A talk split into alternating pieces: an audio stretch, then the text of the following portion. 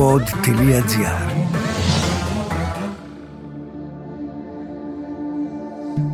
Η ενασχόληση μου έχει διδάξει ότι τα ψηλά βουνά είναι απάνθρωπο μέρος.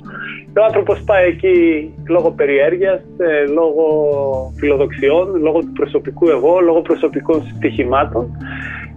Μου έχει διδάξει ότι μπορείς να πας πέρα από αυτό που νομίζεις αλλά επίσης μου έχει διδάξει ότι πόσο γρήγορα ένα μικρό πράγμα, ένα μικρό λάθος, ένα, μια μικρή παράληψη μπορεί να οδηγήσει σε ανεξέλεγκτες καταστάσεις και ακόμα και στο θάνατο.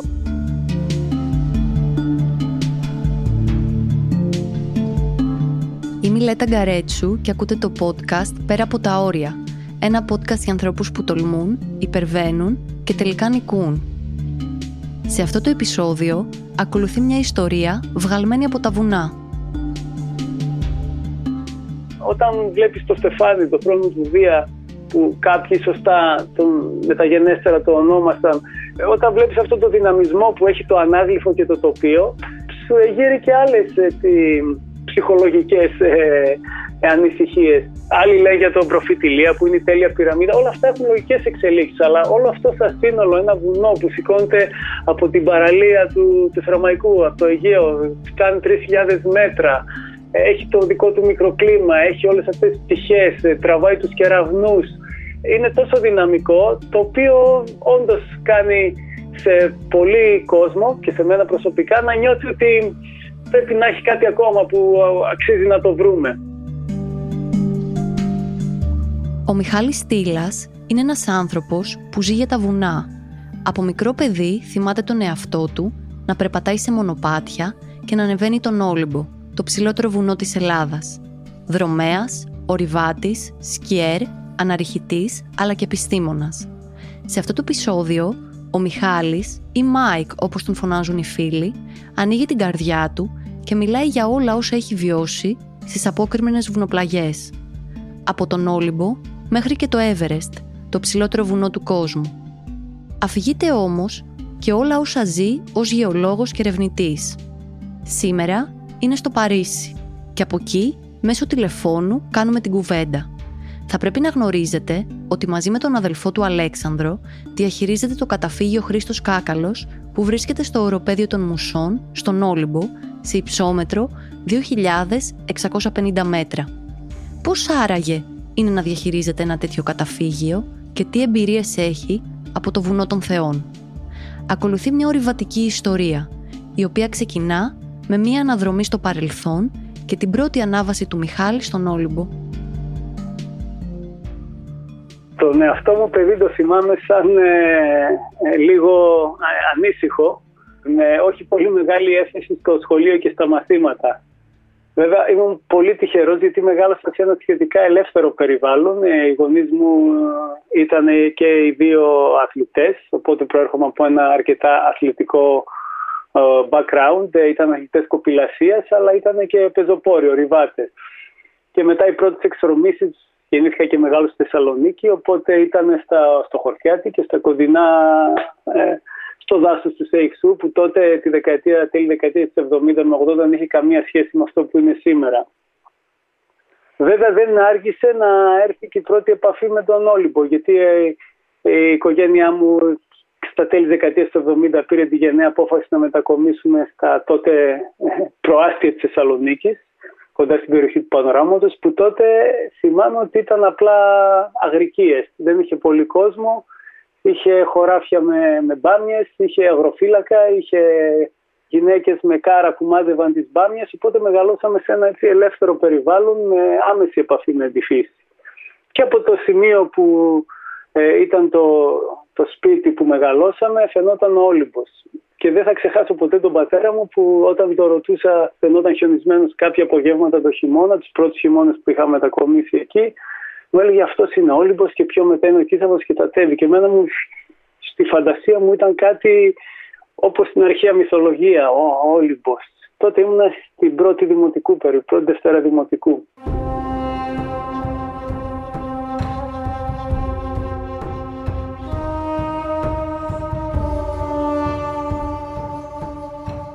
Η πρώτη φορά που ο Μιχάλης Στήλας θα ανέβαινε στον Όλυμπο δεν άργησε. Το βουνό αυτό για ένα παιδί μικρής ηλικίας είναι απαιτητικό και ενίοτε αφιλόξενο. Απαιτεί υπομονή, επιμονή και ψυχραιμία. Ακολουθεί μια περιγραφή της πρώτης του επαφής με το βουνό του Ολύμπου. Ήταν μαρτυρικό. Ε, την ανάβαση την κάναμε από τα Πριόνια, είχε χιονίσει. Ήταν Οκτώβριος, πρέπει να είναι το 86, αν θυμάμαι καλά. Το καταφύγιο από τα Πριόνια, που τότε ακόμα ο δρόμος ήταν χωματόδρομος. Ε, θυμάμαι τη σκόνη τη, τη, πάνω στα Πεύκα. Και από εκεί και πέρα είχε λίγο μετά την αρχή της διαδρομής, μετά το πρώτο παγκάκι που λέγαμε, δηλαδή μετά τα πρώτα δύο χιλιόμετρα, είχε αρχίσει ε, να έχει χιόνι. Και ήταν το τελευταίο Σαββατοκύριακο, παραδοσιακά 28 Οκτωβρίου, που έκλεινε το καταφύγιο του Σπήλιο Αγαπητού και από τα μισά της διαδρομής με αθλητικά παπούτσια μέχρι πάνω οι γονείς μου που κάναν και σκι ήταν και κάναν και χιονοδρομία. Έλα λίγο ακόμα φτάνουμε, βλέπεις το καταφύγιο. Είχα ξανανέβει καλοκαίρι, αλλά ήταν δραματική.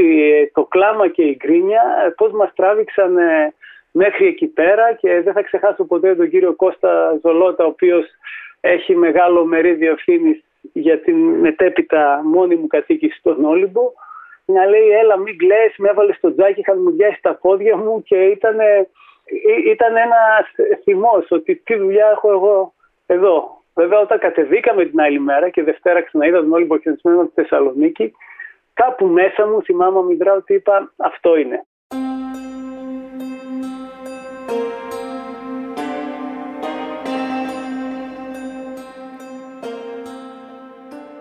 Τα επόμενα χρόνια βρίσκουν τον Μιχάλη να δραπετεύει διαρκώς τα βουνά, να καταπιάνεται με οτιδήποτε τον κάνει να νιώθει ελεύθερος. Τα χρόνια της ενηλικίωσης τον συναντούν στις περιοχές γύρω από τον Όλυμπο. Τον ρωτάω πώς εξελίχθηκε η πορεία του μετά το σχολείο και πώς προέκυψαν οι σπουδές στη γεωλογία. Από το δημοτικό σχολείο ε, έδωσα εξετάσεις αγγλικών που ήταν τότε η διαδικασία και πέρασα στο Αμερικανικό Κολέγιο Ανατόλια. Δεν θα ξεχάσω ότι ήταν ε, δύσκολα, αλλά τα ενδιαφέροντά μου ήταν κυρίως ε, προς τις θετικές επιστήμες. Γιατί ε, θυμάμαι πόσο εύκολο ήταν το μάθημα γεωγραφίας, επειδή είχα οπτικές εικόνες από τις οικογενικές εξορμήσεις, και από το γυμνάσιο και μετά και με τον αδερφό μου ε, πηγαίναμε μόνοι μας στον Όλυμπο. Παίρναμε το κτέλ, Τότε σταματούσε όπως και τώρα στην Κατερίνη, ήταν η παλιά εθνική οδός και πηγαίναμε, ανεβαίναμε μόνοι μας μέχρι και το Μύτικα. Μέχρι το τώρα ο αδερφός μου ήταν τρία χρόνια μικρότερος. Οπότε τα μαθήματα και η, έτσι, η μαθητική μου ζωή πάντα περιστρεφόταν γύρω από τον Όλυμπο, από τα βουνά. Καταλήτη. Ήταν το τι ακολούθησε μετά ήταν καταληκτικό συμβάν στο τι ακολούθησε μετά ήταν δύο πράγματα. Την πρώτη φορά που ανεβήκαμε στο οροπέδιο και οι γονείς μου ε, έμεινα με τη μητέρα μου στο έξω από το καταφύγιο του Κάκαλου, το οποίο ήταν κλειστό τότε. Για να το πατέρας μου πήγε στο Μύτικα με δύο φίλους του και τον περιμέναμε και πάλι ήμουν άρρωστος και γκρίνιαζα και έκλαιγα και έλεγα. Ρωτούσα γιατί είναι αυτό έτσι, έδειχνα τον προφήτη Λία, μου είχαν κάνει εντύπωση τα πετρώματα και δεν πήρα ποτέ καμιά πιστική επιστημονική απάντηση από τον περίγυρο, τον οικογενειακό. Και τότε την πρώτη φορά που λέει, είπα μέσα μου, ωραία, αφού δεν μου λέτε εσείς, θα μάθω μόνος μου. Και δεύτερο καταλητικό γεγονός ήταν ότι στη Δευτέρα Λυκείου τότε ήταν το μάθημα της γεωλογίας, ε, το οποίο μόλις κατάλαβα και άρχισα να βλέπω εικόνες και θεωρίες ε, από πράγματα που είχα ήδη δει στη συνειδητά και υποσυνείδητα που τριγύριζε αρκετά στα βουνά και όχι μόνο στον Όλυμπο. Είχαμε κάνει πολλές αναβάσει στο Σμόλικα, στην Πίνδο, σε διάφορα μέρη της Ελλάδας και στις Άλπε είχα πάει ε, πάλι με την οικογένεια. Αυτό, αυτό ήταν. Αυτό θέλω να κάνω. Θα σπουδάσω γεωλογία για, απλά για να είμαι στα βουνά, να έχω ένα λόγο ύπαρξης παραπάνω στα βουνά. Οπότε από εκεί και πέρα μετά ήταν μονόδρομος. Παρότι ότι στο Λύκειο ήμουνα όχι ο καλύτερος, όπως είπα, αλλά πιθανότατα προς την άλλη άκρη από τους χειρότερους μαθητές, κατάφερα με τη δεύτερη χρονιά να περάσω στο γεωλογικό Θεσσαλονίκη στην 7η θέση. Θυμάμαι είχα πάρει και μια υποτροφία τότε. Και από εκεί και πέρα τα πράγματα άρχισαν να, να γίνονται λίγο πιο ξεκάθαρα για μένα. Στο τι θέλω να κάνω και προς τα που θα οδεύσω στο μέλλον. Ε, σημαντικό πάντα ήταν ότι είχα την ελευθερία. Ποτέ δεν μου είπαν οι γονείς μου κάνω ό,τι θες και θα σε υποστηρίξουμε και αυτό μου το είπαν και αργότερα σε πιο δύσκολες περιπτώσεις όπως οι αποστολές ορειβατικές. Ε, οπότε υπήρχε αυτή η ελευθερία να, να δοκιμάσω, να επιτύχω ή να αποτύχω όσες όσες φορές θέλω. Υπήρχε όταν ξέρεις ότι έχεις αυτή την υποστήριξη, ήταν το πιο σημαντικό για μένα. Όταν τελείωσες τις σπουδές, πώς εξελίχθηκε η πορεία από εκεί και πέρα; Όπως πολλά πράγματα στη ζωή μου και οι σπουδές μου ήταν λίγο ανορθόδοξες. Ήταν λίγο ανάποδες. Ε, πέρασα στο γεωλογικό, αλλά επειδή είχα ζοριστεί με τις Πανελλήνιες για να περάσω, ε, είναι, ένας, ε, είναι χρονιά που αν το πω οποιοδήποτε το πάρει απόφαση ακόμα και σήμερα πρέπει να, να θυσιάσει αρκετά πράγματα. Είχα ζοριστεί και μετά το πρώτο έτος δεν μου πήγε καλά και ήταν όλα τα μαθήματα εισαγωγής, κρυσταλλογραφία που δεν είχαν άμεσο, δεν ήταν αυτό που περίμενα, ψηλοαπογοητεύτηκα λίγο το επίπεδο γενικά στα ελληνικά πανεπιστήμια το θεωρώ ακόμα ότι είναι ψηλό, σε προπτυχιακό επίπεδο. Μετά είναι άλλο θέμα αυτό. Αλλά και τότε άρχισα να δουλεύω, δούλευα στις σχολές καταδύσεων, έκανα δουλειές εποχιακές. Οπότε δεν μου ήταν και πολύ εύκολο να, να κάτσω και να διαβάσω. Και αποφάσισα να πάω στο στρατό για να ξεμπερδέψω από αυτό, γιατί κατάλαβα ότι πρέπει να, να τελειώσω και να μην έχω άλλα εμπόδια, γιατί ήθελα να φύγω στην Αμερική. Γύρισα από το στρατιωτικό μου το Σεπτέμβριο του 1996. Σε δύο χρόνια πέρασα όλα τα μαθήματα, εκεί ήταν υπερπροσπάθεια. Και το Νοέμβριο του 1998 είχα ήδη δρομολογήσει την άφηξή μου στην Αμερική, στο Όρεγκο, για να συνεχίσω με μεταπτυχιακές σπουδές. Βέβαια στην οκεανογραφία, αλλά πάλι είχα αρχίσει μέσω των σπουδών μου να βλέπω ότι τα βουνά ξεκινάνε, η ζωή γενικά ξεκινάει από την κορυφή των βουνών και καταλήγει στο, στο βάθος του ωκεανού. Οπότε αυτή η πιο ολιστική άποψη με έκανε να, να συνεχίσω από εκεί και πέρα και στις δακτορικές μου και οτιδήποτε έχω κάνει μετά ε, σε ταχύτητα τους ρυθμούς. Αλλά από εκεί τα πρώτα δύο χρόνια στο κηλικείο, στο γεωλογικό, με εκδρομές στον Όλυμπο, χειμερινές αναβάσεις με σκι, ε, μετά τα πράγματα πήραν και ακαδημαϊκά και ορειβατικά, πήραν μορφή χιονοστιβάδα που ήταν και το ζητούμενο. Άρα η πορεία σου στις ε, σπουδές πήγαινε παράλληλα και με την πορεία σου στο βουνό; Στη διάρκεια των σπουδών γνώρισα και ένα ε, πολύ καλό φίλο και σκηνοσύντροφο ε, ο οποίος ε, ήταν στο γεωλογικό, Σεμπαστιάνο Καστιό, που είμαστε ακόμα φίλοι και εδώ στη Γαλλία που, που μένει και αυτός που μένω και εγώ αυτό το καιρό και μόλις τελειώναμε ή διαβάζαμε για την εξεταστική, εξαφανιζόμασταν και πηγαίναμε στον Όλυμπο, κάναμε τις πρώτες μας αναρχίες στο Στεφάνι, περάσαμε τις πρώτες δύσκολες στιγμές αναρχή στα Καζάνια, στείναμε το δισκινάκι μας. Οπότε αυτά μετά πηγαίνανε παράλληλα. Κάποιες φορές το βάρος έπεφτε προς το ένα, κάποιες φορές το άλλο. Και αυτή η ισορροπία συνεχίζει για μένα ακόμα και σήμερα.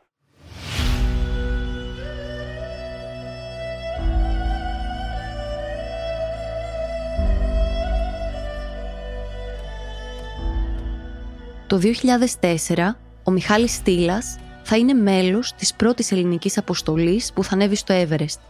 Μια γενιά ορειβατών που αποτελούν κίνητρο για μας τους νεότερους. Μια ομάδα φίλων και σχηνοσυντρόφων που απέδειξε ότι τίποτα δεν είναι ακατόρθωτο, μα παράλληλα και πόσο λεπτή είναι η γραμμή που χωρίζει τη ζωή από το θάνατο στα ψηλά βουνά. Σε αυτό το σημείο η συζήτησή μας πάει στα άγρια βουνά με μεγάλο υψόμετρο. Πάνω στην τρέλα εκείνης της εποχής είχα φύγει στην Αμερική. Επίσης, όλα αυτά τα χρόνια από το 1991 έτρεχα, μ' άρεσαν μεγάλες αποστάσεις, αλλά πολύ ερασιτεχνικά. Είχα στην ηλικία 17 χρόνια είχα τερματίσει τον ορειβατικό μαραθώνιο Λίμπου. Τον είχα ξανακάνει αρκετές φορές, κάθε χρόνο τον έκανα. Είχα δοκιμάσει να κάνω και μεγαλύτερες αποστάσεις. Πήγαινα μόνος μου στο ΣΕΙΣΟΥ για να έχω καλή φυσική κατάσταση και αντοχή στο βουνό και έτρεχα 50 χιλιόμετρα, τότε δεν υπήρχαν ακόμα μεγάλοι αγώνες στην Ελλάδα, δεκαετία του 90. Και όταν έφυγα το 99, 98-99 στην Αμερική, εκεί βρήκα λίγο πολύ ε, έφορο έδαφος για να κάνω μεγαλύτερους αγώνες. Οπότε στην Αμερική άλλαξαν πολλά. Σπούδαζα, είχα και την υποτροφία μου, οπότε είχα χρηματοδότηση, δεν είχα να ανησυχώ να, να δουλεύω σε, στην καφετέρια του Πανεπιστημίου για να βγάλω τα προς το ζήν. Και η ζωή στην Αμερική, ειδικά στη Δυτική Ακτή, ήταν εύκολη. Με τόσους ανθρώπους που ήταν ορειβάτες, αλπινιστές, αναρχητές, trail runners γύρω μου, το επόμενο βήμα ήταν συνέχεια να είμαι στο, στο βουνό. Ε, πήγα, έτρεξα τον αγώνα στο Death Valley, τον Water, πήγα στην Αλάσκα, δούλεψα σαν δόκιμος οδηγός βουνού στο Rainier, οπότε εκείνα τα, τα δύο χρόνια ήταν τόσο πολύ συμπιεσμένα και το απόφθεγμα ήταν το Μάιο του 2002 να βρεθώ στο Νταουλαγκύρι με Αμερικάνικη αποστολή. Μέσω της δουλειάς σαν δόκιμος οδηγού βουνού στο Mount Rainier, που είναι πάνω από το Seattle, στη, στη North Cascade, στη Washington. Έτσι από τα 4.000 μέτρα, και αυτό βέβαια πολύ ανορθόδοξο και δυσανάλογο βήμα, ευρέθηκα να είμαι στην ομάδα κορυφής μόνο και μόνο από την θέληση και από την τρέλα μου. Θυμάμαι στο, στον αρχηγό της αποστολής, τον Ρόμπερ Γκλίνγκ, είχα προτείνει, γιατί μου έλεγε είναι εμπορική αποστολή, αλλά τον είπα πάρε ένα σέρπα λιγότερο και πάρε εμένα στην αποστολή. Και με τα μάτια μου βγάζαν φωτιές και με πήρε. Και έτσι ήταν η πρώτη μου εμπειρία από ψηλό βουνό. Μετά ήρθε η επιστροφή στην Ελλάδα αμέσως το 2003 που σκεφτόμουν να ξεκινήσω ένα διδακτορικό ε, και υπήρχε γενικά η Ομοσπονδία Ορειβασίας τότε είχε οργανώσει μια αποστολή με αρχηγό τον Παύλο Τσιαντό για νέους ορειβάτες στο Περού. Συνεργαζόμουν με τον Παναγιώτη τον Κοτρονάρο, κάναμε, διοργανώσαμε μια εκδρομή στο Island Peak, κορυφή 6.000 μέτρων στο Νεπάλ. Αυτά έγιναν σε ένα διάστημα ενός χρόνου. Και μια μέρα ε, του 2003, μόλις με τον αδερφό μου Αλέξανδρο είχαμε αναλάβει τη διαχείριση του καταφυγίου Χρήστος Κάκαλος, γιατί έψαχνα κάποιους οικονομικούς πόρους και βασικά ψάχναμε ένα base camp να είμαστε στον Όλυμπο και να μπορώ να χρηματοδοτήσω το διδακτορικό μου. Αυτό με ένοιαζε εκείνη την περίοδο, δεν με ένοιαζε τίποτα άλλο, για να είμαι στο βουνό όσο πιο πολύ γίνεται. Πήρα ένα τηλέφωνο από τον Αντώνη τον Αντωνόπουλο, είχαμε γνωριστεί επειδή είχα και κάνει και μία αποστολή σε ψηλό βουνό, όπω φίλοι είχαν κάνει. Μου λέει Αντώνης, πού είσαι, Λέω, κατεβαίνω στο λιτόχωρο. Μου λέει, θα στρίψεις προς τα αριστερά για Θεσσαλονίκη ή ε, λέω ναι, στρίψε δεξιά και έλα στην Αθήνα. Και τότε γνώρισα τον Σπύρο Ντοσούλη και τον Παύλο Αγγελάτο, τον Παύλο τους Τζιαντό τον γνώριζα, τον Βουτυρόπουλο τον Γιώργο τον γνώριζα, την ομάδα την ήξερα και μου είπανε αυτό και αυτό. Ε, παίζει να γίνει αυτό, είσαι μέσα. Και τι θα έλεγα, ευχαριστώ για την τιμή που μου κάνετε, γιατί όντως ήμουνα ε, ο πιο μικρός όχι μόνο ηλικιακά αλλά και σε εμπειρία από ψηλά βουνά και από αλπική αναρρίχηση ε, και τα υπόλοιπα είναι λίγο πολύ γνωστά. Τα έχει καταγράψει ο Παύλος πολύ ωραία, ο Παύλος Τιαντός στο, στο ντοκιμαντέρ. Από τον Όλυμπο και το καταφύγιο του Κάκαλου βρέθηκα στο Τσόγιου και μετά δίπλα-δίπλα με όλους αυτούς που προανέφερα στην κορυφή του Everest. Η ενασχόλησή σου με τα ψηλά βουνά, τις σε έχει διδάξει; Αν με ρωτήσεις αυτή την ερώτηση πριν από 10 χρόνια, θα σου έλεγα άλλα. Τώρα, επειδή από ορειβάτης έχω βάλει λίγο και την ε, χρειά την επιστημονική στα ψηλά βουνά και σε όλα τα βουνά, θα σου πω διαφορετικά. Η ενασχόληση μου έχει διδάξει ότι τα ψηλά βουνά είναι ε, απάνθρωπο μέρος, δεν είναι για τον άνθρωπο. Ο άνθρωπος πάει εκεί λόγω περιέργειας, ε, λόγω φιλοδοξιών, λόγω του προσωπικού εγώ, λόγω προσωπικών στοιχημάτων. Φυσικά η θέα όσο ανεβαίνει ψηλά και το μεγαλείο της γης φαίνεται, αδειάζει μπροστά στα πόδια σου. Εγώ δεν θα ξεχάσω πολλές στιγμές, όχι μόνο στο Εύρε, τότε που ήμουν με τον Παναγιώτο Κοτρονάρο στην κορυφή του Ογιού που είχε παγώσει η μύτη μου και πάνω στην αυτή, χωρίς δεν χρησιμοποίησαμε και οξυγόνο τότε και πάνω σε αυτή τη ζαλούρα σε θυμάμαι, λέω τον Παναγιώτη, βλέπω ότι η είναι στρόγγυλη, ε, μου λέει και γυρίζει, πάμε να κατέβουμε, μου λέει γιατί έχει πολύ κρύο. Μου έχει διδάξει ότι μπορείς να πας πέρα από αυτό που νομίζεις, αλλά επίσης μου έχει διδάξει ότι πόσο γρήγορα ένα μικρό πράγμα, ένα μικρό λάθος, ένα, μια μικρή παράληψη μπορεί να γίνει να οδηγήσει σε ανεξέλεγκτες καταστάσεις και ακόμα και στο θάνατο. Ε, είναι το μέρος όπου η ζωή και θάνατος είναι πολύ κοντά, δυστυχώς. Και είναι το μέρος, τα ψηλά βουνά, ε, τα οποία ε, ξεκινάνε πολλά. Ξεκινά ο κύκλος του νερού, ξεκινάνε τα πρώτα μικρόβια, έχουν ξεκινήσει διάφορα πράγματα όσον αφορά τη ζωή του πλανήτη μας εκεί. Πόσο λεπτή είναι εν τέλει αυτή η γραμμή ανάμεσα στη ζωή και στο θάνατο όταν βρίσκεσαι σε τέτοια υψόμετρα; Είναι τόσο λεπτή, κυρίως θα την έλεγα ότι είναι αόρατη. Εκεί που νομίζω ότι όλα είναι καλά, μπορεί να γκρεμιστεί το σύμπαν, κυριολεκτικά. Εκεί που κάθεσαι, προσπαθείς να βάλεις το, το καραμπίνερ σου, να αλλάξεις ένα σκηνή, μπορεί να έρθει μια πέτρα. Ε, είναι η κρότη του παγετώνα που σε βάζουν σε άλλη διάσταση, ότι πόσο μικρός και ε, ανήμπορος είσαι να κάνεις κάτι. Ε, είναι η, η υποξία, είναι οι δύσκολες συνθήκες, το ζόρι στον οργανισμό, η μη καθαρή σκέψη Συνήθως, βέβαια, λέμε στα ορειβατικά ατυχήματα, οι δυστυχήματα είναι σωρία λαθών που συσσωρεύονται μικρά-μικρά μέχρι να γίνει κάτι. Αλλά όταν είσαι εκτεθειμένος τόσο ψηλά, τα πράγματα μπορεί να αλλάξουν μέσα σε λεπτά, δευτερόλεπτα. Ε, μπορεί να κάτσεις και να, να μην σηκωθείς. Με την έννοια ότι υπάρχει νόσος του βουνού, υπάρχει το πνευμονικό είδημα, υπάρχουν τόσο πολλοί αντικειμενικοί κίνδυνοι και οι καταστάσεις αλλάζουν τόσο γρήγορα, είναι τόσο δυναμικό το περιβάλλον και εσωτερικά για την ορειβάτη και εξωτερικά περιβαλλοντικοί παράγοντες, που δεν είναι απλά λεπτή, είναι αυτή η αόρατη γραμμή. Δεν ξέρω από πού θα σου έρθει άμα όταν έρθει. Την έχεις βιώσει την απώλεια στο βουνό, έτσι δεν είναι; Την έχω βιώσει την απώλεια στο βουνό με, σε αρκετές περιπτώσεις ε, με, με άσχημο τρόπο. Και αυτό είναι που πολλές φορές ε, σε κάνει να αναρωτιέσαι αν όντως αυτό αξίζει. Ε, με την έννοια ότι θυμάμαι και εγώ πριν από 20 περίπου χρόνια ότι ήμασταν μια ωραία παρέα, ε, περνούσαμε καλά, πήγαμε στάντις, πηγαίναμε στο Σαμονί, στις Άλπεις, καρφαλώναμε, πίναμε μετά τις μπύρες μας. Υπήρχε, αλλά μόλις το βουνό έδειξε τα δόντια του με το χαμό ε, τριών πολύ κοντινών φίλων, τεσσάρων, ε, πέντε, συν ε, άλλων ορειβατών τους οποίους γνώριζα προσωπικά, είχα σχέση, δεν μπορώ να πω ότι είναι οι πιο κοντινοί μου άνθρωποι στο βουνό και στη ζωή.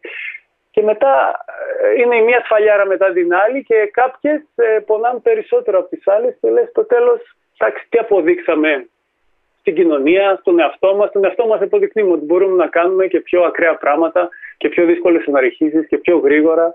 Αλλά στο διατάφτα μετά από όλα αυτά τι μένει; Σίγουρα οι δυνατές στιγμές, οι δυνατές φιλίες. Όταν δεν με έναν άνθρωπο στο σχοινί αυτή η φιλία μπορεί να είναι για μια ζωή. Αλλά όταν κόβεται αυτό το σχοινί με τον, με τον έναν ή τον άλλον τρόπο μετά αρχίζεις λίγο και τα σκέφτεσαι κάπως πιο διαφορετικά τα πράγματα. Εσένα όμως τι σε έκανε να γυρνάς ξανά στο βουνό έχοντας βιώσει τέτοια σκηνικά; Είναι αυτό το, το στάδιο. Ε, όπως κάποιος ε, με οδηγάει το αυτοκίνητο ας πούμε γρήγορα ε, κάθε μέρα και τρακάρει μία φορά και δεν σκοτωθεί, δύο καταστάσεις που ακολουθούν. Ή θα πει πω πω τι φοβερός είμαι και την έβγαλα καθαρή οπότε πάω κι άλλο τώρα. Είναι η κατάσταση που πολλοί την έχουν παρομοιάσει με τον ευθυσμό στα ναρκωτικά. Ή λέει πω πω τυχερός ήμουνα, πουλάω το αυτοκίνητο, παίρνω ποδήλατο και κάθομαι στα, στα αυγά μου και κάνω άλλα πράγματα. Για μένα ε, προσωπικά τις πρώτες φορές επειδή το πρώτο δύσκολο ατύχημα με βρήκε στη μέρα της κορυφής, πριν τη μέρα κορυφής του Everest. Το δεύτερο με βρήκε να κάνω, να σκαρφαλώνω σε όλο μια εύκολη διαδρομή στον Όλυμπο. Ε, το τρίτο ήμουνα δίπλα. Και το, τα πρώτα ένα που δεν ήμουν παρόν έλεγα μέσα μου ήταν ο φίλος, ήταν ο αδερφός. Αλλά λες Εντάξει, παντού συμβαίνουν αυτά. Στη Γαλλία, σε όλες τις χώρες, ο αλπινισμός έχει ρίσκο. Δέχομαι να πάρω κι άλλο ρίσκο.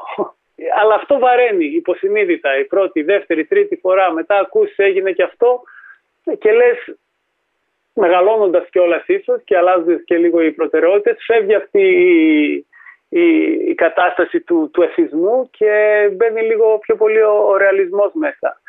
Εγώ συνεχίζω να έχω το μεγαλύτερο σεβασμό. Θεωρώ ότι ο αλπινισμός, ειδικά στα ψηλά βουνά, είναι κορυφαία αθλητική δραστηριότητα. Απαιτεί πολύ μεγάλη δόση ψυχικής ε, δύναμης. Όχι ότι δεν έχω σεβασμό για τους αθλητές που τρέχουν το Tour de France ή που παίζουν ποδόσφαιρο, αλλά απλά εκεί, άμα γίνει κάτι άσχημο, ε, θα έρθει το ασθενοφόρο να σε πάρει. Εκεί πάνω, όταν είσαι μόνος, για μέρες, για μήνες, βοήθεια δεν περιμένεις από κανέναν και δεν μπορεί να σε βοηθήσει και κανείς. Οπότε αυτό απαιτεί μια ιδιαίτερη πνευματική και ψυχική κατάσταση. Αλλά παρόλα αυτά, για μένα προσωπικά, η, μετά από τρει-τέσσερι τέτοιες δυσάρεστες καταστάσεις, ήταν λίγο σαν να ρίχνω την άσπρη πετσέτα στο, στο ring. Ε, και εκεί βρήκα διέξοδο ε, τρόπους να είμαι στο βουνό, αλλά με άλλη ιδιότητα.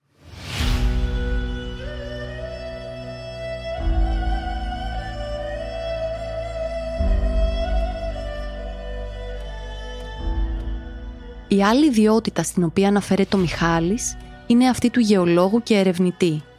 Παρακάτω, μου μιλάει για τη ζωή του σήμερα, αλλά και για όσα ζει από την οπτική του ερευνητή.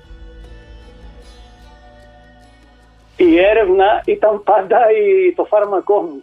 Γιατί όπως είπα πριν από μικρός μου άρεσε η επιστήμη της γεωλογίας, επειδή ήμουν αρκετό καιρό και είμαι ακόμα έξω στη φύση, μου ήταν εύκολο να κατανοήσω κάποια φαινόμενα, μετά ήρθε ε, ακαδημαϊκά περισσότερη γνώση, ήρθε ένα δακτορικό, μετά ένα-δύο postdoc.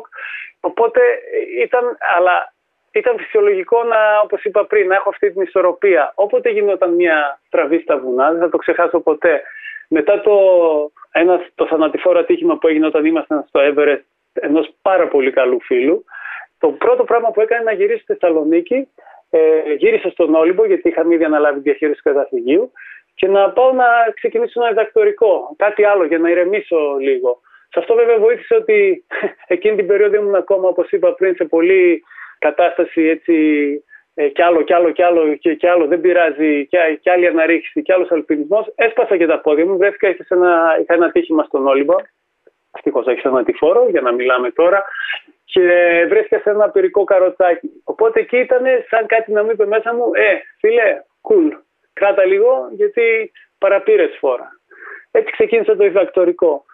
Μετά από κάθε ατύχημα πήγαινα και κρυβόμουν στην έρευνά μου πίσω από τον υπολογιστή μου, να μαζέψω δεδομένα, να πάρω να κάνω ερευνητικές γεωτρήσεις για ένα ερευνητικό πρόγραμμα που είχαμε στην παιδιάδα του Αλιάτμονα, για το διδακτορικό μου.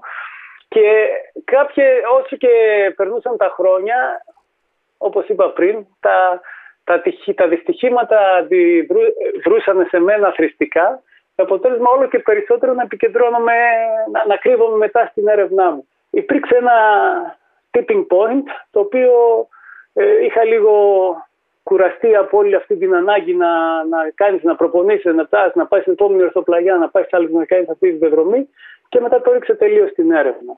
Τα τελευταία 5-6 χρόνια, και πιο πριν, τα τελευταία 6-7 χρόνια, ασχολήθηκα περισσότερο με τη κλιματική αλλαγή και τις μεταβολές των, των παγετώνων και των αλπικών οικοσυστημάτων. Είχα ξεκινήσει από τον Όλυμπο να κάνω ένα, μια μεταδιδακτορική μελέτη για πώς ήταν οι παγετώνες και το κλίμα ε, τα τελευταία 8 με 10.000 χρόνια. Είχα μια κρυφή επιθυμία να, να δω αν την εποχή, αν μία από τις ετοιμολογίες του Ολύμπου είχε να κάνει και με το κλίμα. Αυτό βέβαια είναι λίγο δύσκολο να αποδειχθεί επιστημονικά, αλλά νομίζω είμαστε σε καλό δρόμο τώρα. Η εμπειρία και από την έρευνα και από τα, την ορειβαστία με έφερε ε, χωρίς πάλι να το καταλάβω στο Πολυτεχνείο της Λοζάνης να είμαι αρχηγός αποστολών σε ένα από τα πιο φιλόδοξα επιστημονικά project ε, παγκοσμίως, να μελετήσουμε βακτήρια και μικρόβια που ζουν σε όλους τους παγετώνες στον κόσμο. Έτσι άρχισα να οργανώνω αποστολές ε, 170 παγετώνες που σημαίνει ότι πήγα ξανά στο Νεπάλ, πήγα στα Ιμαλάια, πήγα στο Κυργιστάν, στην Αλάσκα, στη Χιλή, στην Παταγωνία, αλλά είδα βουνά που είχα δει με τελείως άλλο μάτι. Ε, δεν θα ξεχάσω το 2021 όταν ήμασταν στην κατασκήνωση βάση του Everest που παίρναμε τα δικά μας δείγματα και κάναμε τις διάφορες άλλες μελέτες επιτόπου ε, δειγματοληψίες και μετρήσεις. Ε, δεν θα ξεχάσω πόσο έχει αλλάξει το όλο σκηνικό. Από το 2004 μέχρι το 2021 ήταν σαν να πήγα σε άλλο βουνό. Κοιτούσα τον κόσμο που έφευγε για την κορυφή το πρωί και, και σκεφτόμουν να δες τώρα που ήρθαμε εμείς εδώ για να μελετήσουμε τα μικρόβια και την πιθανή μόλυνση που αφήνουν οι, οι ορειβάτες ε, όπως ήμασταν και εμείς και εγώ φυσικά για να ανέβουν να κάνουν το δικό τους και να ανέβουν στην κορυφή, να ικανοποιήσουν το εγώ τους, να δοκιμάσουν τα όρια τους και ε, όλες αυτές τις καταστάσεις που περιέγραψα πριν. Και τότε μου έκανε κλικ η σκέψη ότι για μένα λέω, το είχα πει και στου συναδέλφου μου, ο πιο μάγκας δεν είναι αυτός που θα ανέβει τώρα στο Everest, για μένα προσωπική μου άποψη. Είναι αυτός που θα καταφέρει να καθαρίσει όλο αυτό το χάλι που έχουμε δημιουργήσει εδώ και 50 χρόνια στο Everest, που πλέον κάθε λεπτό έρχονταν και ένα ελικόπτερο και ήταν πραγματικά ένας άλλος κόσμος από αυτό που είχαμε ζήσει με την αποστολή 2004. Οπότε εκεί προορίζομαι και εκεί είμαι τώρα. Δεν σημαίνει αυτό ότι δεν θέλω να ξαναπάω σε ένα ψηλό βουνό.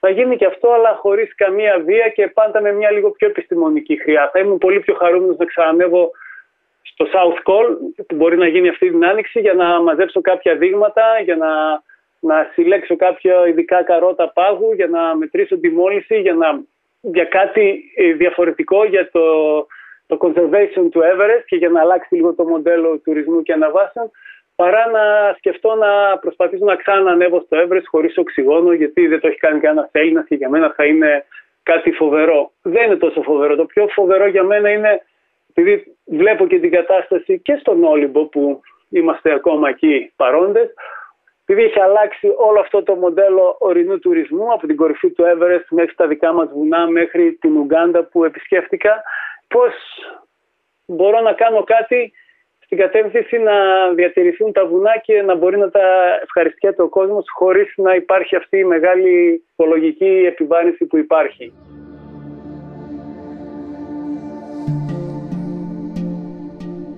Όλυμπος, το βουνό των Θεών, το ψηλότερο βουνό της Ελλάδας με την κορυφή του το Μύτικα να φτάνει τα 2.918 μέτρα.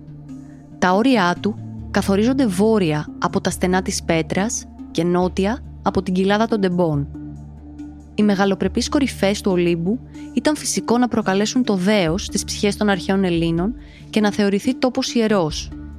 Σήμερα, ο Όλυμπος αποτελεί προορισμό για ερασιτέχνες αλλά και επαγγελματίες ορειβάτες. Στις πλαγιές του ο άνθρωπος έρχεται αντιμέτωπος με τον εαυτό του και γνωρίζει μυστικές πτυχές του. Τι αντέχει και τι όχι. Το βουνό έχει πάρει για πάντα ανθρώπινες ζωές, αποδεικνύοντας με αυτόν τον τρόπο τη δυσκολία αλλά και το σεβασμό που απαιτεί. Ο Μιχάλης Στήλας μαζί με τον αδελφό του Αλέξανδρο διαχειρίζονται το καταφύγιο Χρήστος Κάκαλος και από εδώ και πέρα θα ακούσετε βιώματα βγαλμένα από το ψηλότερο βουνό της χώρας μας. Θα πρέπει να αναφέρω ότι για να φτάσει κανείς στο καταφύγιο Χρήστος Κάκαλος θα πρέπει να περπατήσει τουλάχιστον 5 ώρες κουβαλώντας την πλάτη του τα απαραίτητα για να περάσει τη νύχτα.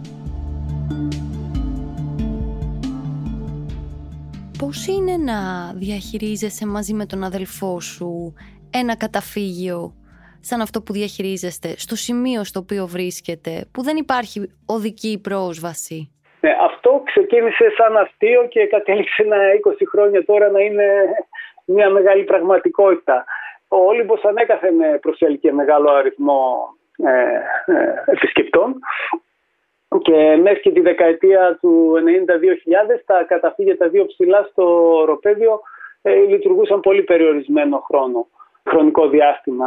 Τώρα πλέον η σεζόν είναι έξι μήνες και αν βοηθάνε οι συνθήκες, επεκτείνεται. Φυσικά έχει επεκταθεί και τους κάποιους χειμερινούς, ε, όχι μήνες, αλλά κάποια διαστήματα τη χειμερινή περίοδο. Τώρα, εγώ με τον αδερφό μου έχουμε μια σχέση πιο πολύ φιλική παρά αδερφική, γιατί είμαστε τελείως αντίστοιχοι χαρακτήρες. Και αυτό ίσως ε, ευθύνεται για την, ε, για την ε, μακροβιότητα αυτής της της, της, συγκατοίκησης και, και σχέσης. Όπως είπα πριν, ξεκίνησε σαν αστείο. ο κύριος Ζολότο μας είχε πει: Πάρτε τα κλειδιά να δείτε αν σας αρέσει. Μετά η Ομοσπονδία μας, η Ελληνική Ομοσπονδία Ορειβαστή και Αναρρίξη, την οποία ανοίξει το καταφύγιο, μας βοήθησε. Τα καταφύγια εκεί βασίζονται εξ ολοκλήρου στην τροφοδοσία από μουλάρια, δηλαδή τα, τα logistics δεν είναι εύκολα σε ένα τέτοιο μέρος. Αλλά υπήρχε προηγούμενη εμπειρία από τα άλλα καταφύγια και προηγούμενους ανθρώπους που είχαν τη διαχείριση με πιο μικρά, με πιο μικρά νούμερα επισκεπτών.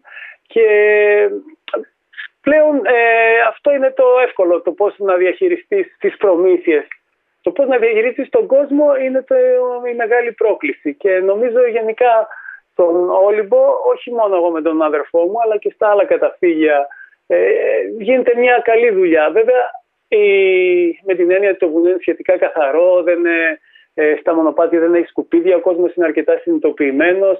Πάντα θα υπάρχουν κάποιες καταστάσεις που δεν είναι ευχάριστες, αλλά σε γενικό επίπεδο ε, δεν είναι εύκολο γιατί θέλει πολύ ε, προσπάθεια για να, για να καταλάβει ο κόσμος τι, πώς πρέπει να είναι ένα βουνό αλλά νομίζω ότι υπάρχει, είναι επιτυχημένο το παράδειγμα του Ολύμπου. Τώρα, επειδή το δικό μας καταφύγιο είναι το πιο μικρό στην Ελλάδα, μπορεί και από τα πιο μικρά στην Ευρώπη, έχει 17 κρεβάτια, ε, προσπάθησαμε να κάνουμε κάποιες καινοτομίες. Α πούμε, όταν είχαμε αναλάβει το καταφύγιο, επειδή δεν είχε πολύ κόσμο, Σαββατοκύριακο έφυγε ο κόσμος, λέγαμε άντε κάπου στα σκουπίδια για να μην τώρα. Γιατί εκεί οι άνθρωποι που είχαν τα μουλάρια λένε τι μου δίνει τώρα δύο σακούλες να κατεβάσω. Και κάπου το 2010 κάναμε την καινοτομία να εξαφανίσουμε τους κάδου σκουπιδιών. Ποιο είναι το μεγαλύτερο χρονικό διάστημα που έχεις μείνει εσύ σε ρί στο καταφύγιο; Παλιότερα, τα πρώτα χρόνια, κάναμε, ε, διαγωνιζόμασταν μεταξύ μας, γιατί δεν είμαι εγώ μόνο με τον Αλέξανδρο εκεί, είναι, έχουμε πλέον είναι αρκετή μεγάλη ομάδα, είναι 7-8 άτομα. Ε, διαγωνιζόμασταν, συναγωνιζόμασταν ποιος θα μείνει περισσότερο. Ε, και παρατηρήσα, έχω μείνει, πρέπει να έχω μείνει και δύο μήνες, ε, όχι παραπάνω. Ε, βέβαια, για τους ανθρώπους του βουνού τώρα να κατέβεις για δύο μέρες στο λιτόχωρο και να ξανανεύεις δεν είναι και τίποτα εξωπραγματικό. Μπορεί να το κάνεις και σε μια μέρα μα χρειαστεί για κάποια βαρία του καταφυγίου, για διάφορα πράγματα. Ε, σε ένα μακρό σκέπτης μπορεί να φαντάζει φοβερό που κάνει μία-δύο μέρες να ανέβει και μία να κατέβει. Αλλά το θέμα είναι αυτό που έλεγα πριν, ότι όταν ε, υπήρχε αυτός ο διαγωνισμός, όχι εγώ κατά 90 μέρες, παρατηρήσαμε μεταξύ μας ότι είχε επιπτώσει στη συμπεριφορά προς τον κόσμο. Γιατί όταν κάποιος είναι εκεί πέρα, ας το πω, δύο μήνες, κουράζεται, ο χώρος είναι μικρός του καταφυγίου, τα παιδιά που δουλεύουμε μένουν αρκετές ε, ε, φορές σε αντίσκηνα για να μπορέσει να, ο κόσμος να έχει το χώρο του και μέσα στη τραπεζαρία. Είναι πάρα πολύ μικρό το καταφύγιο, οπότε δεν έχει τις που έχουν τα άλλα καταφύγια. Και αυτό που παρατηρήσαμε ήταν ότι όσο πιο πολύ καθόμασταν, τόσο πιο πολύ αγενείς ε, και απότομοι γινόμασταν προς τον κόσμο. Οπότε ε, έχει κάποια χρόνια τώρα που έχουμε βρει μια, ένα αριθμό ε, το οποίο λέει ότι δύο εβδομάδες, τρεις maximum κατέβει ο καθένας. Να κατέβεις πέντε μέρες, να ξεκουραστείς, να κάνεις ένα μπάνιο στη θάλασσα, να αλλάξεις καταστάσεις γιατί η ζωή στα 2.650 μέτρα δεν είναι και τόσο εύκολη όσο φαίνεται στον επισκέπτη που έρχεται μια φορά που ακούμε πολλές φορές τι ωραία περνάτε εδώ πάνω και υπάρχουν προβλήματα, υπάρχουν αβαρίες, υπάρχουν αγκαρίες οι οποίες δεν μπορεί να τις δει ε, ο, ο ένας που θα κάτσει μια μέρα εκεί πέρα. Είσαι ένας άνθρωπος που έχει ζήσει τον Όλυμπο από όλες τις απόψεις και από όλες τις πλευρές. Και θέλω να σε ρωτήσω αν εν τέλει υπάρχει αυτό το κάτι ανώτερο σε αυτό το βουνό. Το ανώτερο ίσως έχει να κάνει με την, ε, και με την κληρονομιά μυθολογική και πολιτιστική του Ολύμπου, αλλά και με το, με το φυσικό του περιβάλλον. Όταν βλέπεις το Στεφάνι, το χρόνο του Δία, που κάποιοι σωστά τον, μεταγενέστερα το ονόμασαν, όταν βλέπεις αυτό το δυναμισμό που έχει το ανάγλυφο και το τοπίο, σου εγείρει και άλλες έτσι, ψυχολογικές ε, ανησυχίες. Άλλοι λένε για τον προφητηλία που είναι η τέλεια πυραμίδα. Όλα αυτά έχουν λογικές εξελίξεις. Αλλά όλο αυτό σαν σύνολο, ένα βουνό που σηκώνεται από την παραλία του Τεθραμαϊκού, από το Αιγαίο, κάνει 3.000 μέτρα, έχει το δικό του μικροκλίμα, έχει όλες αυτές τις πτυχές, τραβάει τους κεραυνούς. Είναι τόσο δυναμικό, το οποίο όντως κάνει σε πολύ κόσμο και σε μένα προσωπικά να νιώθει ότι πρέπει να έχει κάτι ακόμα που αξίζει να το βρούμε. Και ακόμα το ψάχνουμε.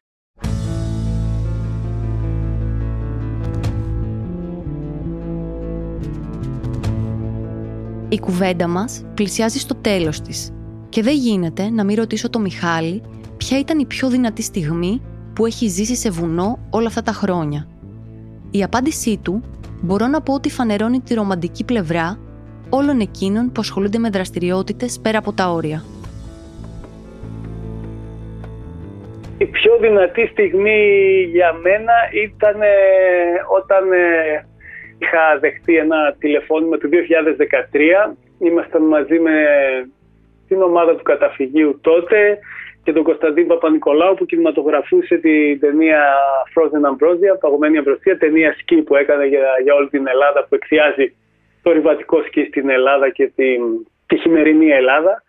Και είχαμε μόλις κατέβει από το ρέμα του Γκαβού και μόλις είχε σήμα το κινητό μου, δέχτηκα ένα τηλέφωνο από τη Γαλλία. Ήταν μια κοπέλα που μου είπε ότι «Γεια σου Μιχάλη, κάνουμε ένα ντοκιμαντέρ για την Ελλάδα, θα κινηματο... για την γαλλική τηλεόραση, θα κινηματογραφήσουμε στην Κρήτη, στην Πάρο, στη Σαντορίνη ε, και θέλουμε να τελειώσουμε με τον Όλυμπο. Αλλά λέω εγώ πολύ ωραίο και τι θέλετε από μένα. Ε, θέλουμε αν μπορείς να ανοίξεις το καταφύγιο χειμώνα, δεν θα είναι και πολύ χειμώνα, σαν αρχές Απρίλη, ε, για να δούμε τη ζωή σου. Γιατί δεν σκέφτεται κανείς στην Ελλάδα ότι έχει τέτοια έτσι, χιονισμένα και δυναμικά τοπία. Ε, και λέω εγώ ωραία και πώς μπορεί να γίνει, μπλα μπλα μπλα μπλα μπλα. Δεύτερο τηλέφωνο, τρίτο τηλέφωνο, έλεγα από μέσα μου πω αυτή τώρα θα με ζαλίσει το κεφάλι, τι ήθελα και είπα ναι. Ε, για να την συντομεύσω την δυνατή στιγμή, ε, όταν ήρθε η ώρα και ήρθαν οι Γάλλοι και βρεθήκαμε σε ένα ξενοδοχείο στη Θεσσαλονίκη, ε, άλλαξαν όλα αυτά που θεωρούσα πριν θα έρθουν αυτοί και θα με ζαλίσουν ε, και η κοπέλα που μιλούσαμε στο τηλέφωνο και με ζάλιζε όντως ε, είναι η γυναίκα μου και είναι η μητέρα του Οδυσσέα, του γιού μου. Αυτή ήταν η πιο δυνατή στιγμή που έχω πάρει από τα βουνά μέχρι τώρα. Και πορεύεστε φαντάζομαι μαζί στα βουνά πλέον. Πορευόμαστε μαζί και Ε, επαγγελματικά, γιατί μόλις ολοκληρώσαμε ένα ντοκιμαντέρ για το Άρτε, τα μυστικά του Ολύμπου, το οποίο το έχει πάρει και το Κοσμοτέχη History, οπότε θα προβληθεί σύντομα. Και φορευόμαστε μαζί σε όλα τα άλλα. Αυτό που ανέφερα πριν, ε, το γεγονός ότι για τέσσερα χρόνια εκεί έκανα 14 αποστολές σε όλο τον πλανήτη, μόλις είχε γεννηθεί ο, ο γιος μας, που σημαίνει ότι έλειπα έξι μήνες το χρόνο. Όταν ρώτησα την ε, αν ε, τι να κάνω, να κάνω αίτηση για, για να πάω σε αυτό, να γίνω, να πάρω αυτή τη δουλειά. Ε, μου λέει τι το σκέφτεσαι, εννοείται ότι θα κάνεις. Ήταν μόλις είχε γεννηθεί το παιδί. Οπότε ε, πορευόμαστε μαζί και αλληλοσυμπληρωνόμαστε.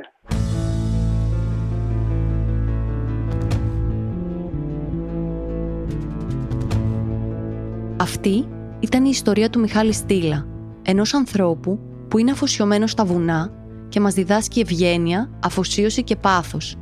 Ενός ορειβάτη που μας κάνει να σκεφτούμε ξανά το πόσο σεβασμό απαιτούν τα βουνά, αλλά και πόσο λεπτή είναι η διαχωριστική γραμμή που χωρίζει την ευτυχία από την τραγωδία στα μεγάλα υψόμετρα. Θα ήθελα το επεισόδιο αυτό να αφιερωθεί σε όλους εκείνους που αγαπούν τα βουνά και αφιερώνονται σε αυτά, αλλά και σε όλους εκείνους που κάνουν τη διαμονή μας και τις μέρες μας στο βουνό πιο ζεστές και πιο ευχάριστες. Ακούσατε το «Πέρα από τα όρια», μια παραγωγή του pod.gr. Αναζητήστε τα podcast που σας ενδιαφέρουν στο pod.gr, Spotify, Apple Podcast, Google Podcast ή σε όποια άλλη εφαρμογή ακούτε podcast από το κινητό σας. Ευχαριστώ πολύ τον Γιώργο Βαβανό και τον Μάριο Πλασκασοβίτη για την ηχοληψία και το μοντάζ.